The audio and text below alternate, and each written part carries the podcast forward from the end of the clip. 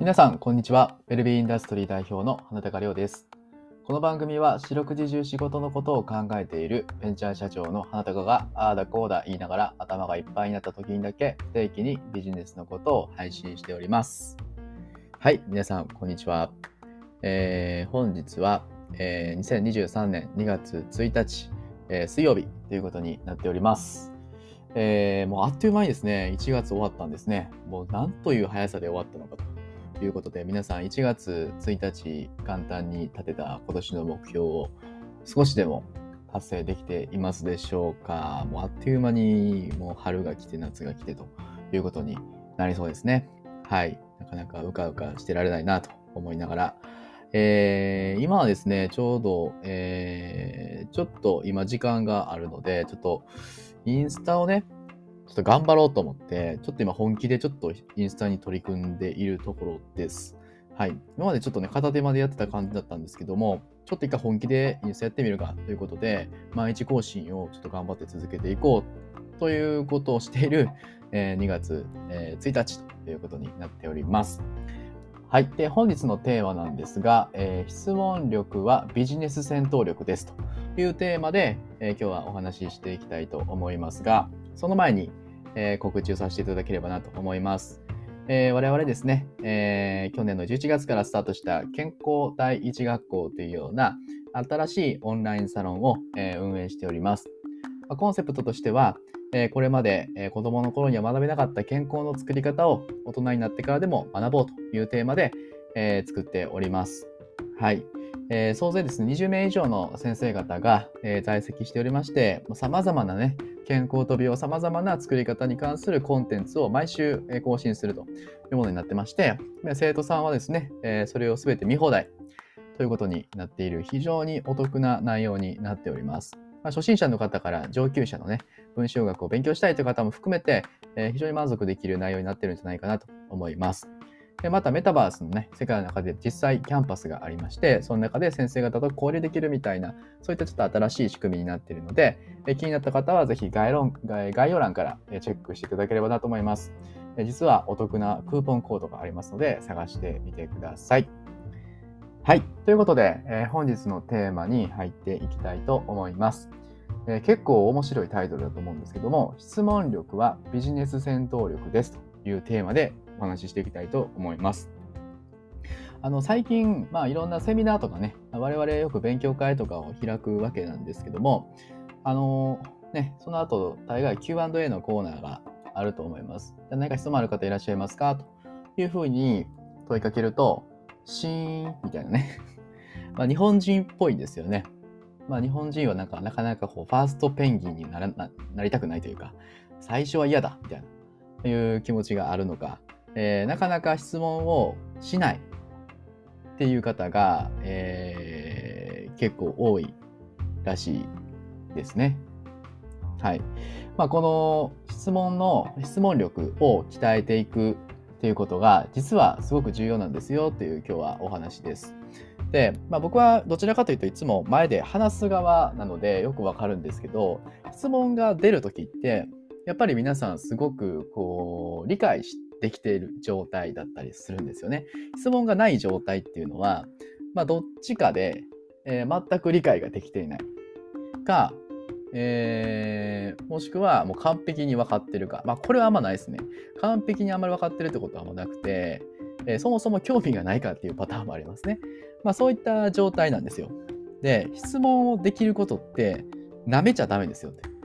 で、質問ができないっていう状態は、あの少しね、あの真剣に考えた方がいいですよ。はい。えー質問っていうのはビジネス戦闘力ですと。結局、質問ができる人っていうのは、ちゃんと行動をしてる人だったりするんですよね。なぜ質問が思い浮かばないのかというと、自分には想像ができないからなんですよ。今までそんな経験したことないし、えー想像ができないから具体的な質問ができないっていう状態なんですよね。なので質問が思い浮かない思い浮かばない時っていうのは圧倒的な行動力不足というような、えー状態です。はい。なので、えー、まずそこは肝に銘じておいた方がいいですよと。で、その上で、じゃあ質問をしていくためには、どういった手順で、えー、していかないといけないのかなと。これ4つのね、手順があるっていうこと、これもインスタでもあの投稿したんですけども、ちょっとそれについて解説していきたいと思います。でまず第1はですね、もちろん、まず相手の話をましっかりと聞くということが、まずファーストステップですね。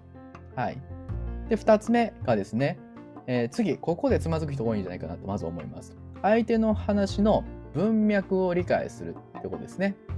単語じゃなくて文脈。あ、この人はきっとこういうことを言いたいんだろうなっていうことをきちんと理解する。理解するってことですね。はい、聞いてるだけじゃダメです。それをちゃんと理解するっていう次フェーズが必要です。で次、理解した上で、じゃあ自分はどうだろう自分の意見。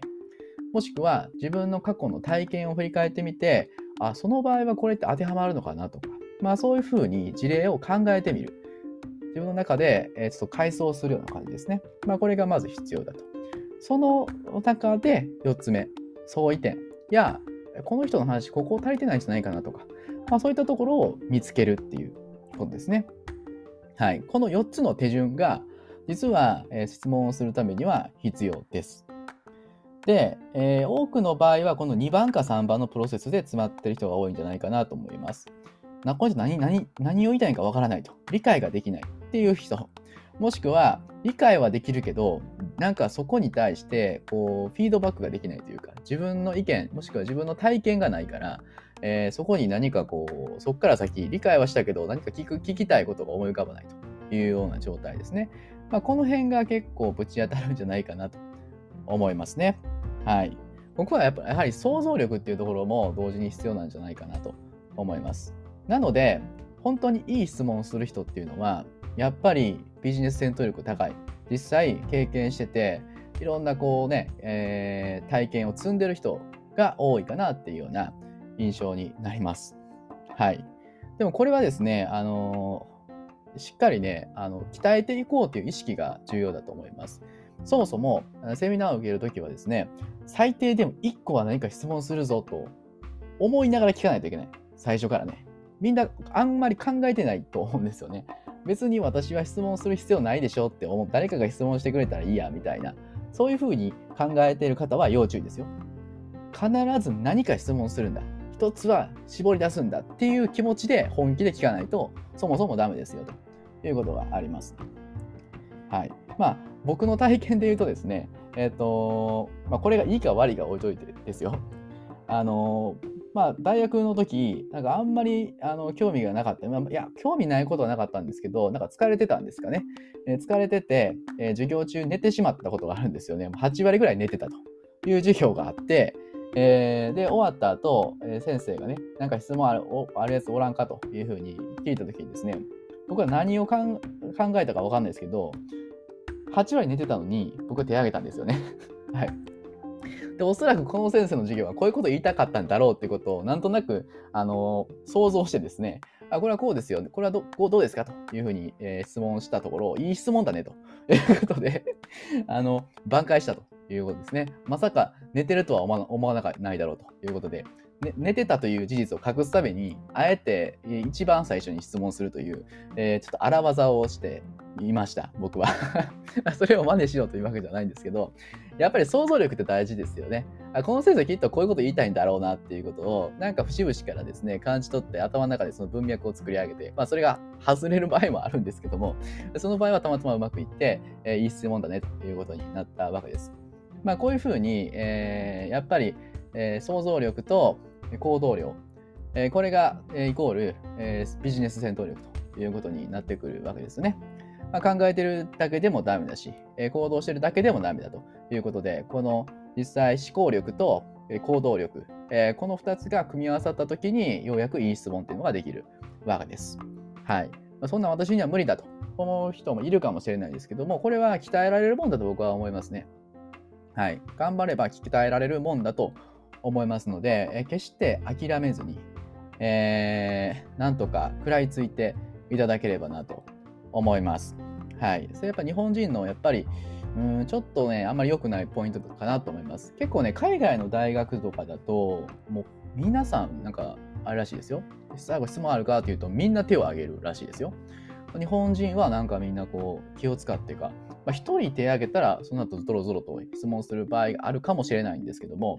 鼻から質問する気がないっていう状態、私には関係ないっていう状態は、これはですね、正直その喋ってる方に対してもちょっと失礼。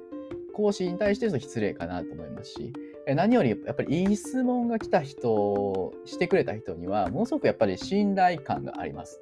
はい、あ、こいつ分かってんなと。あ、なかなかいい質問するなというところですごく信頼されると思うので、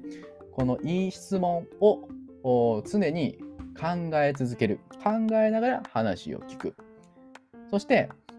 もしどうしても思い浮かばないときはですね、えー、確認でもいいです。別に質問じゃなくてもいいです。